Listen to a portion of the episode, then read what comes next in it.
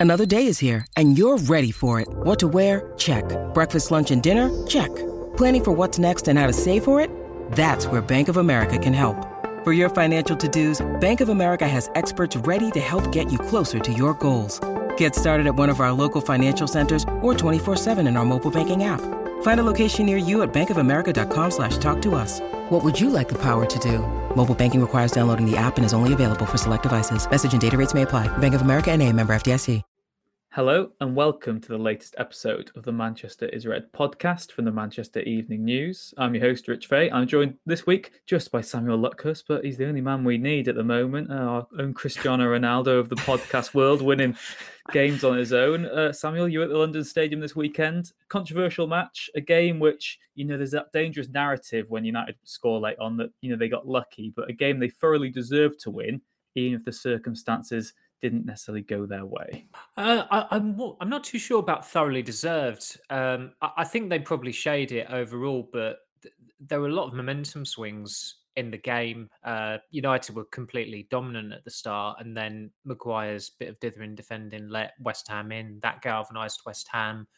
The delay to the first changes United made was countered by Moyes. Yarmolenko came on, and there was a period of pressure there from West Ham, but United, when when they were direct with their play, they always looked threatening, and the, the second half was a bit leaden. And, and in fairness to Solskjaer, I, I, was thinking at the time, well, what what's the first change going to be? And it, it was quite difficult to pinpoint it. And he, he, was pretty original with his thinking in that he took Pogba off when he was probably the most accomplished of, of the midfielders. Well, not probably, he was, but Lingard certainly had to come on his impact was profound, as we saw. Uh, he he very very rarely does tap ins. Great reaction to his midweek error, but then David de Gea stole his thunder with uh, that that remarkable finale. And uh, it's easy for me to say now, but I did have a sneaking suspicion De Gea would would save it. It's just one of those where it seems so obvious it has to go in that the opposite happens because Noble's got such a clinical penalty record, and De Gea seemed incapable of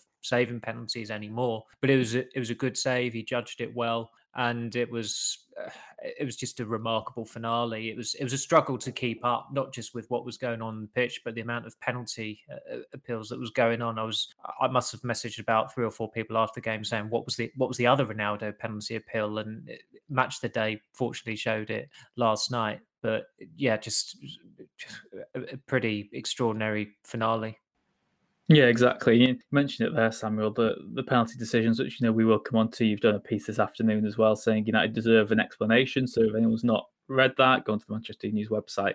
And you know, I guess that's where my, from my point of view, where I think United did boss it because in another world they win that they get three or four goals. But I guess in the circumstance, the way it goes, Ronaldo missed that chance quite early in the second half, which you know by his standards you would maybe say is a, a sitter or, or at least a chance. I mean, you know, it's Ronaldo who turns half chances into into chances, and we saw that with the goal. But on the penalties, I mean, United can have no complaints about the one they did concede late on, but they can have a lot of complaints about the ones they weren't giving themselves. And and West Ham should have had one for Wan-Bissaka on um, Thomas Soucek, which I've absolutely no idea what Wan-Bissaka was was thinking with that challenge. He just plows into him. I'm not necessarily sure Soucek was offside either, but that was moot because the linesman hadn't raised his flag. I, I, I say it, and I did that piece because I am genuinely interested to know what referees think when when they make those decisions, and that transparency I think has, has been needed for a long, long time. It doesn't seem like it's going to come in uh, whatsoever, which I think is a shame. I think other sports do benefit from explanations after games, during games. I'm not calling for referees to be mic'd up and for fans to go to games and pay 15 pounds to listen to what officials are saying during a game. I mean, there's a reason why I don't watch rugby, and that's that's one of those reasons that that fits in with the rugby crowd. It doesn't fit in with a football crowd. But I am genuinely interested to know one, just just going on the Zouma one, why Atkinson didn't think that was a penalty because he signalled a goal kick, and normally referees when they mess up a decision like that, they give they give a corner which which is even worse. It's like it's, it's definitely not a corner, and you've not given a penalty. You've you've just made something up altogether. But he actually gave a goal kick, which would indicate he, he thought Ronaldo dive. So why hasn't he booked Ronaldo? Um, and there were two occasions where he could have booked Ronaldo yesterday. I, I, know not necessarily not getting a penalty doesn't mean the player has dived, but I think in those instances, if Atkinson genuinely thought they weren't penalties, then uh, on at least one of the occasions he should have booked Ronaldo. But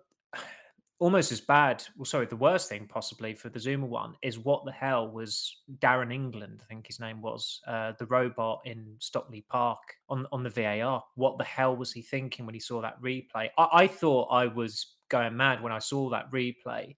And nothing was happening. The the game hadn't stopped. That Atkinson hadn't gone to his monitor because obviously the replay showed it was just a patent penalty, and then the game just restarted. And I think when Shaw when West Ham appealed about the Shaw handball, Ronaldo went to Ogbonna or one of the players who was appealing to Atkinson, pointing out the other and say, you know, you've got some gall asking for a penalty there when I didn't get that up the other end. But it doesn't work like that. And it was just as well De Gea did make that save because it spared Atkinson and England from real uproar because it was almost as if they looked at that Zouma challenge and thought, well, you've won the game, so we're not going to give you a penalty as well, which is just not how it works. No, exactly. And look, I think most most supporters, uh, supporters of every club in the Premier League, have probably got an axe to grind with every referee. Atkinson and United is something that has been simmering for a number of years.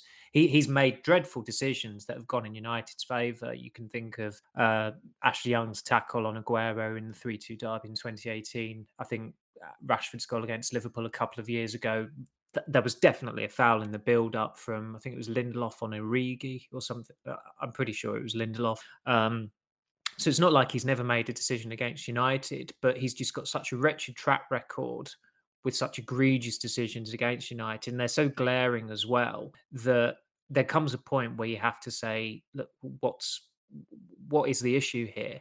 And of course, with Ronaldo, um, there's history there going back 13 and a half years to when he didn't get a penalty against Portsmouth in the, the cup game that United lost in, in 2008. And on, on that day, United had a, enough chances to win a month full of matches, but they didn't. And of course, when Sir Alex Ferguson's the manager, he's not going to be rankled by the finishing. He's going to be rankled by the referee's failure to give a clear penalty.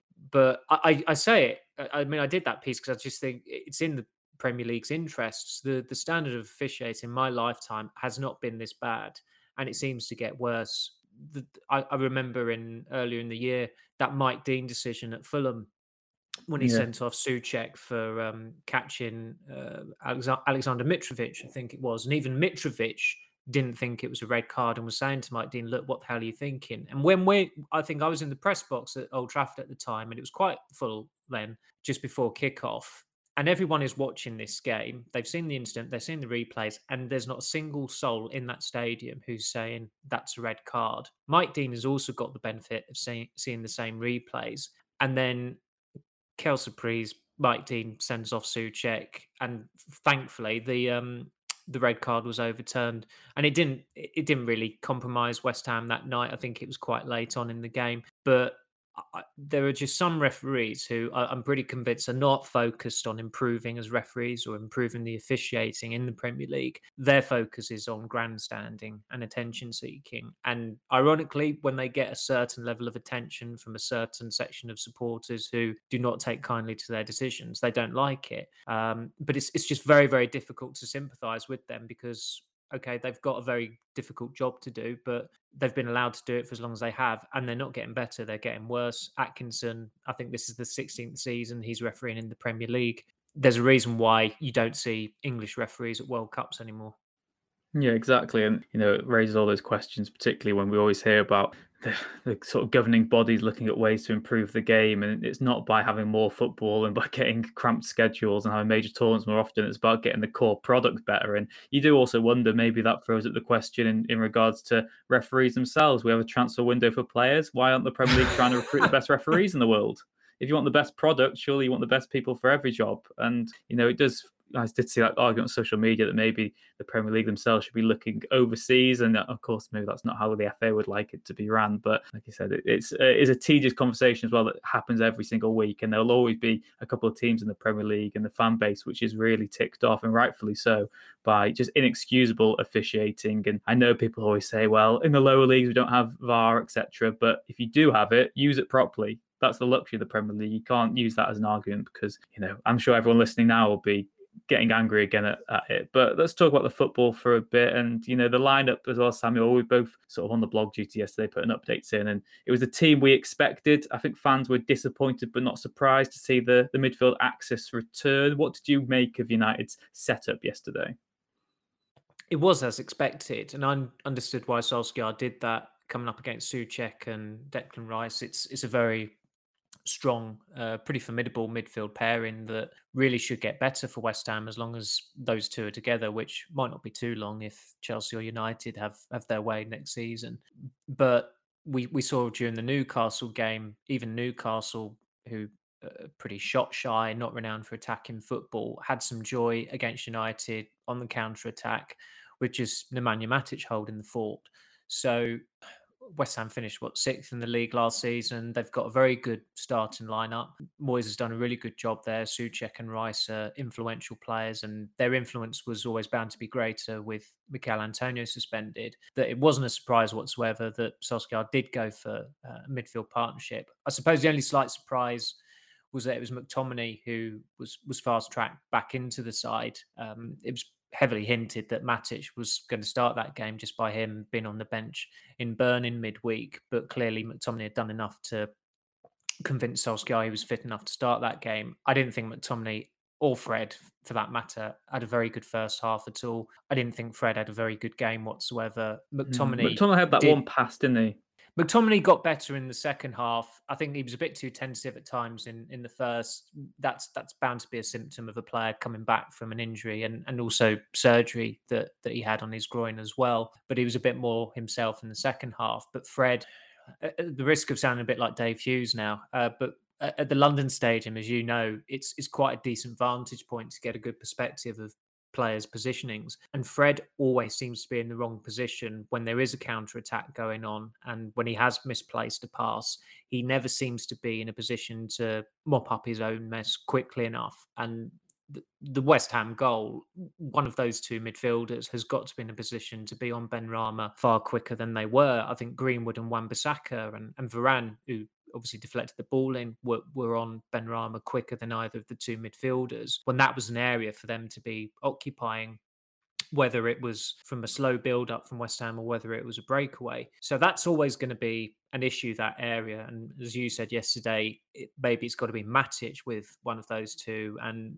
uh, I, I, think you might be, I think you might be right there. I know McTominay Fred has been a, a, relatively successful axis for United in terms of win percentage. There aren't many games that they lose whatsoever, um, but that's not necessarily down to their success as a partnership. I'd say, um, and and Matic is the specialist in that role. So although you'd look at that West Ham game on Wednesday as one to maybe give Matic minutes in. I wouldn't necessarily say that should be the case because he should possibly be at at the top of the pecking order in terms of uh, deep line midfielders for for the Villa game on Saturday. Yeah, exactly. I think it is sort of important, like sort of difference, isn't it? Because whenever we talk about that McFred or whatever it is axis, whenever anyone throws that partnership in, it's always those two together, but no one really discusses Matic as part of an axis. They always say, well, he's a specialist, so he has to go there. And I like like you said, Sam, I think everyone knows the long term answer is to have one holding specialist for United so they can go a bit more expansive up front, they can play to their strengths. But at the moment, they're just not good enough to do it. So I agree. I think Matic McTominay, to me, that has the it's got a bit of everything really, and I think it's give, gives you this you know the, the footing defensively, and then of course McTominay plays a bit further forward because that's what Solskjaer loves from him. But you know McTominay, like you said, coming back from surgery, still in that identity crisis that he wants to be an attacking midfielder, but he's better suited, and United need him to be a defensive midfielder. But I do feel like that is the way United can solidify things going forward. And of course, everyone knows the elephant in the room is next summer. Like you said, someone a la Declan Rice could be the answer. But then we even saw ourselves, Declan Rice isn't a centre defensive midfielder. He'd be an improvement on the axis. but he wouldn't be that sort of Kante who's just at the base of your midfield making everything tick. So yeah. it's going to be very interesting to see how Solskjaer does sort of handle that one. And you mentioned it before, Samuel. There was that feeling De Gea would save the penalty, but did you have the same feeling that Jesse Lingard would find the score sheet when he came off the bench? Not necessarily, but he's he's obviously got form for it, recent form with that that lovely goal he scored against Newcastle the other week. But I think I think my dad said Souness was saying on on punditry after the game, like what what the hell was Zouma thinking? He just shows him inside, and you can't show someone who's such a good clean strike with the ball that that gap. Um, and it was it was pretty. It was it was so impressive the way he made it look so simple from the moment he got quite a fizzing pass from Matic, trapped it on a pitch that was soaked by the rain, and he just kept it under control, kept it under control, shifted it, and then just the sheer speed he generated on that shot was remarkable. It was just it was just brilliant technique, brilliant football. I think there was a point in Lingard's career where certainly his his best his best moments were spontaneous, whether it was mm. the, the, cup semi final um, strike on the volley, the turn and half volley against Chelsea earlier that year at, at Stamford Bridge. But although he is turning 29 in December, he he has clearly developed his game in the last um, four or five years, and certainly that period at West Ham has has undoubtedly helped. But it's, it's it's strange for a player who has played most of his football for United either on the right or through the middle, um, off the striker. That is, he, he, does seem right now to be far more suited to coming in off the left, which is obviously what a lot of players in the United squad. Yeah, I think I counted seven of them yesterday that would prefer that role. You've got Pogba, Rashford. Yep. You've got Martial, who's better on the left because he's not going to play through the middle. Lingard You've then yeah. got the two youngsters in Elanga and Shoretire, who both left wingers who cut yeah. inside. And you've got Sancho, who's arguably better on the left than the right. But you've got one position. Yeah, which is is the dilemma. And that was uh, that was evinced yesterday as well by the fact that it was it was Sancho who made way for the two midfielders um, coming in because it couldn't be Greenwood because he had a he's had a very good start to the season. It couldn't be Ronaldo because he's Ronaldo. It couldn't be Pogba because he's had a very good year and he's had a very good start to the season. And it couldn't be Fernandes because he's Fernandes. So I, I didn't really have much of a gripe with the the team that Solskjaer picked, other than that it seemed as though McTominay was rushed back a bit, and certainly going off his first half performance, he needed 45 minutes to get up to speed. And as I said, in the end, he, he did improve after half time, and he was he was more like himself. But that, against another team, that might have been might have been a costlier decision. But um, you know, as, as I said, I, I, think it was inevitable that Solskjaer was going to get pilloried for playing Fred and another midfielder. And when obviously it's McTominay, it's the whole McFred thing, and uh, people have a bee in their bonnet over that. When you go back to the Europa League final, I think if Fred and McTominay were the two midfielders and Pogba was on the left, I think United would have won that final. So again, I've said it before. Um, sometimes the best the best players don't make for the best team.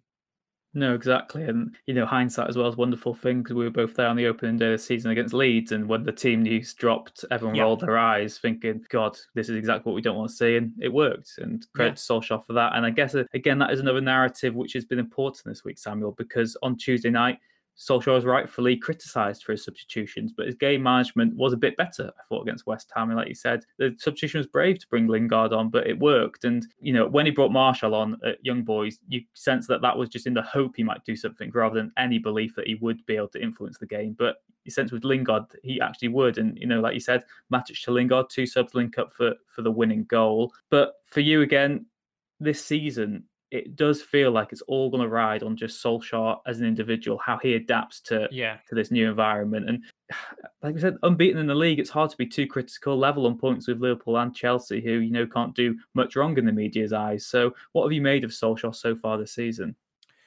It has been a peculiar start in a lot of ways because there has been an awful lot wrong with United during games, and certainly the performances away from home uh, have not been particularly great. I wouldn't say in, in Bern had had they got a draw, obviously that would have softened the the inquest if, if there would indeed have been an inquest and the fact that it was the first group game helps because they should still they, they should still get through even though they've they've got tougher opponents to come in in Atalanta and Villarreal but there have been there've been too many occasions where his in-game management has has been dubious at best. And I I certainly agreed with putting Lingard on. I think I'd have put if he was to make just one change uh, rather than two changes, um, uh, which is what he did at West Ham, then I'd have I'd have said it should be Lingard because although he had the the error in the week at Young Boys, he's been in better form than Sancho in the last um, the last month or so. He had a very good preseason. He'd have started the season had he not contracted COVID as well. So it was it was a brave decision to take Pogba off. I don't think too many people would have made that, but it was sometimes he does that. He does that original. He has that original thinking about him, and he'll. I think the the high point of that was last season when away at PSG. I, I still think that group game at PSG was probably his management, in-game management. That, that's the absolute peak of it in terms of the setup, how it worked well, and then in the second half, he took Alex Telles off, put Pogba on, changed formation. That that signalled a momentum shift because you've got a brilliant player like Pogba coming onto the pitch. And what happens is that Pogba supplies Rashford with the ball, and you know he scores the winner, and United win the game. So when I did that piece on his substitutions, actually last week, it was only fair that you reflect the, the, the high points of it as well as the low points and that high point came in paris last year people talk about of course the the recovery in in 2019 but in terms of impressive performances impressive management the group stage game last year blows that out of the water but obviously it's the one it's it's the knockout tie that's going to endure long after Solskjaer has, has left United as manager. So there's room for improvement. You, you don't want to you don't want to be um, peaking too early in a season. I think one of the best aspects about the home wins has been when United have conceded, they've responded very, very quickly, and then they've just taken Newcastle and Leeds to the cleaners. They they probably got stronger in both of those games in the second half, which wasn't always the case um, in games, certainly home games last season. And they do seem they do seem to be a team now that is more capable of just you know wiping the floor off teams and not having these um you know these gritty games where they're they're eking out results i mean they they only took four points off west brom last season one and the, the winning uh, the winning game out of those two was via a, a penalty, um, second half penalty, I think it was, and, and, West Brom were unfortunate not to have got a penalty just before that. I think it was overturned, if, if memory serves me correctly. But I don't think United will be in that position where they're struggling to beat the fodder as much as they were last season. Sheffield United was probably the the best or worst example of that, depending on how you look at it. But as you said, this this is the season where it's all on Solskjaer. Ronaldo is going to be an individual success, because he's just a great player. He's already got four goals in three games. Uh, there's only so long you can contain him. And yes, yesterday he, sh- he, he should have buried that that chance early in the second half as well. Um, he, he could have more goals than than four in three as it is already. And when you've got Ronaldo, Pogba, Fernandes, you've signed Sancho, you've signed Varane, you've got Shaw and Maguire, possibly the best left-sided defensive combination um, in the world. Certainly, it was at the Euros. You've got De Gea, who is back in world-class form. I think he's he's had an excellent start to the season. If he'd started last season like he started this season, then Dean Henderson might have gone out on loan again in the summer transfer window last year because De Gea has been faultless. Um, you know, he's, he's he's not necessarily had a truly great save to make yet, but he's been dependable. Um, his confidence is up. Solskjaer even said he's a different man, so even he's noticed a change, which just reflects the pieces that we were writing and the stories we were writing last season, despite a uh, a myopic, biased faction minority of the uh, online community's view on the goalkeeping situation. So United are they've they have started well, and I think 13 points from from 15 is probably the bare minimum that they'd have looked to have taken uh, when when the fixture list was released in in June or July, whenever it was. Yeah, it was mid June. I put that in the piece myself this morning because I was looking ahead. You know, we always said that October was going to be that defining month for United, and they have to get unscathed to that. They've only dropped points once in the league. That was the Southampton game. Like you said, on De Gea made a it's not an important save, but you know, it was a good save from Adam Armstrong there at St Mary's. Good save from Romain Saïss at Wolves, the double save. Oh, sorry, yeah, the, the Sa- yeah, the Saïss save was great. That was that was the one yeah, the one made, that sort of stands out. So yeah, you know, I, I, did that on the piece this morning. So you know, there's seven points there that United have gained with a huge help from from De Gea's contribution. So it's good to see him back. Yep. And you know, Solskjaer was ringing his praises at the full time at London Stadium. Samuel, a tedious topic. It's not Van der Beek this week, but Jadon Sancho. You know, people are it's just ridiculous that if you don't start life with a hat trick on your debut or something, you, you you call a flop. And you know, there's that toxic sort of small minority on social media who's saying Sancho, what what what is his role in this United side? Form's not been great, but you know, last season he started poorly for Borussia Dortmund. Uh, you know, on the back of all that speculation of move to United, I think he got four goals in in sort of four months, and then in the turn 2021, he finished the season with 16 goals for Dortmund. So he, he you know trebled his output really. And you know, there's a lot of time to come. And before the match at the weekend, Solskjaer said that you know Sancho is a player for the next decade. But is there any reason to be concerned by him so far? I'm very much of the the you know that mantra that especially since now that Ronaldo's come on, he's the pressure a bit that let him take his time. It probably suits Sancho that he's not got that pressure on his shoulders at the moment to, to hit the ground running concerned would be too strong a word. I mean, if if Roy Keane's even saying give the kid a break, you know that you, you need to give the kid a break. I, I'm not too surprised that he has he has struggled really because going from Dortmund to United is such a such a massive leap. There's no pressure at Dortmund. You're you're pretty much playing for the German Cup every year, and I think he only won that once in his four years with them. Uh, the The league is monopolised by Bayern Munich. Um, Champions League wise, Dortmund have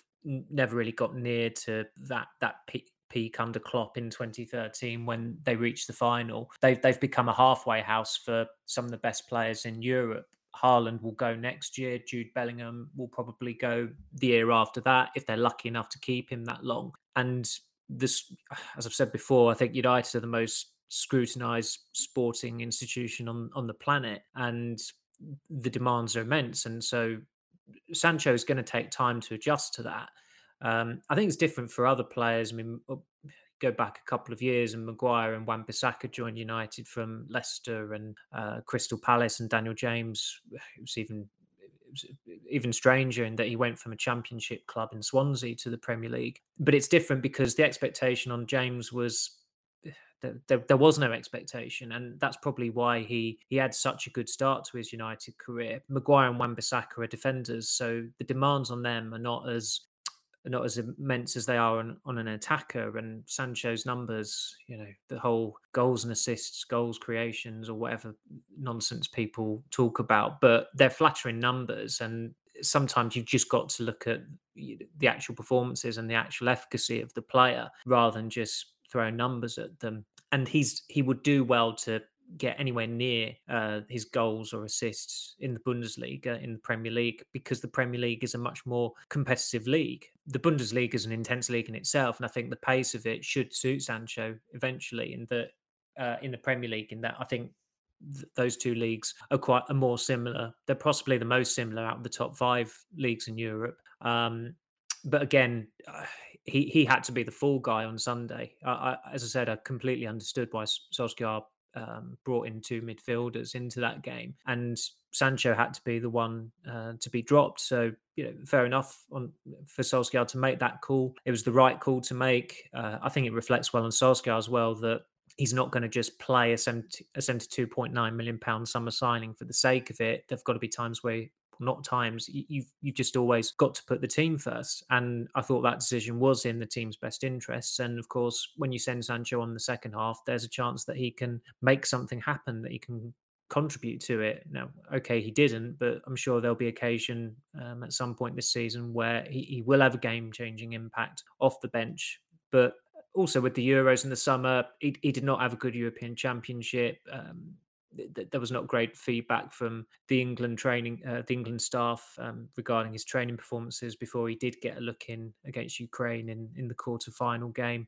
Uh, he had the, you know, it was, it was, a demoralising final for him because he he missed his penalty was saved uh, by Donnarumma as well. And when he did that interview, uh, in-house interview with United um, for his for his signing, that was the takeaway quote from it. It was it was him just you know saying he wished he'd played more at the Euros, which was a bit incongruous for a new signing interview, but that's that's how he was feeling at the time. So his his confidence must have been dented as well from from the summer and the Euros and the lack of playing time, and then the the, the agony of not converting his penalty in the final as well. Even though you know Gareth Southgate has to take a lot of responsibility for his management of Sancho throughout the month. Yeah, he thought maybe David Moyes would have learnt that when he set Mark Noble on just to take a spot kick uh, on Sunday as well. And yeah, I've just got Solskjaer's quote up from pre-match West Ham, and he said he's 21, he's learning the game, he's learning how we train, he's learning how we play, he's learning the Premier League, but he's coming hungry to learn. We know his talent, and we signed him with a thought that we're going to have a top forward here for the next 10 or 12 years.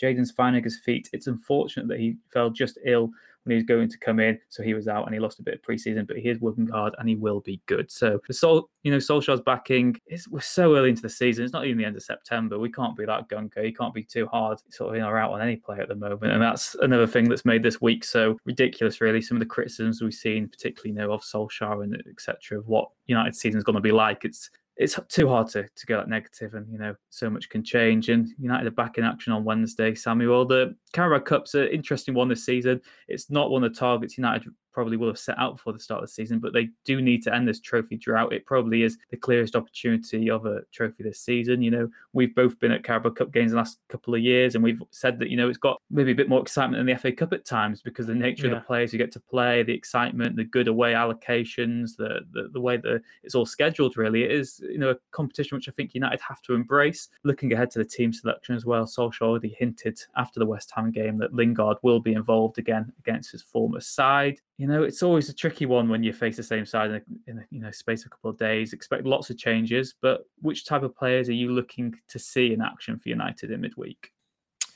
Well, we we might as well mention Donny van der Beek now because I think it's pretty certain he'll he'll start that one. He, he was unfortunate to come off at half time in Bern. I'm, I'm not necessarily sure he was the right player to hook. Well, I, I don't think United should have gone to a back three anyway. And, and, and Van der Beek, I thought, acquitted himself pretty well in the first half. But he, as his agent said, he's he's not been signed to play in, in the League Cup. Uh, and I think his agent also said he's not been signed to play in Champions League group games either. But that that is that is that's what he's dream, getting used it? for. Yeah, that that's that's all he's getting used for this month. Um, it seems because I don't think he's going to be starting against Aston Villa or Everton uh, before the next round of of internationals. But uh, you know, with, with with the goalkeeping situation, Henderson would like to play, but Tom Heaton's been on was on the bench again. He's I don't think he's still he's still not made his debut for Manchester United uh, in in either spell, so he, he's probably earned that, and that this week might finally be the week for him.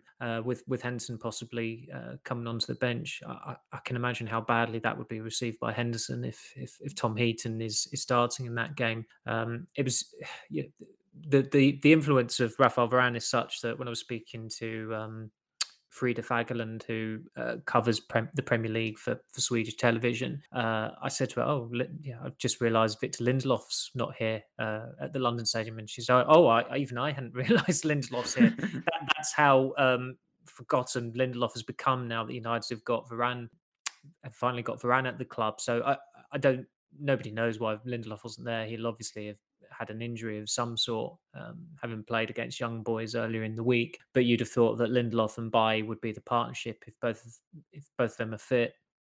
If if not, then maybe it is is Phil Jones's time to to finally play again for the first time since what was it January twenty fourth, twenty twenty, I think um, the the Tranmere game which he scored in as well. Yeah, uh, I'm sure everybody, I'm sure a lot of people read the the brilliant interview that he that Jonathan Northcroft did with him in in the Sunday Times, which certainly did shed a different light on his situation. It was genuinely revelatory read. The fact that he had knee knee injury issues before he even joined United does not reflect well on the United medical staff at the time. Um, they've they've signed players since where they've flagged issues um, during medicals, and that's dragged out the process of a transfer here or there until it's been completed. So they have learnt lessons, but yeah, the, the, the fact that you know, some low life would would abuse him in front of his child in in Hale is is is pretty pretty appalling behavior and he, it's probably a chat he should have done a while ago but as he said yeah. the, the trigger was Rio Ferdinand's criticism of him last month and I,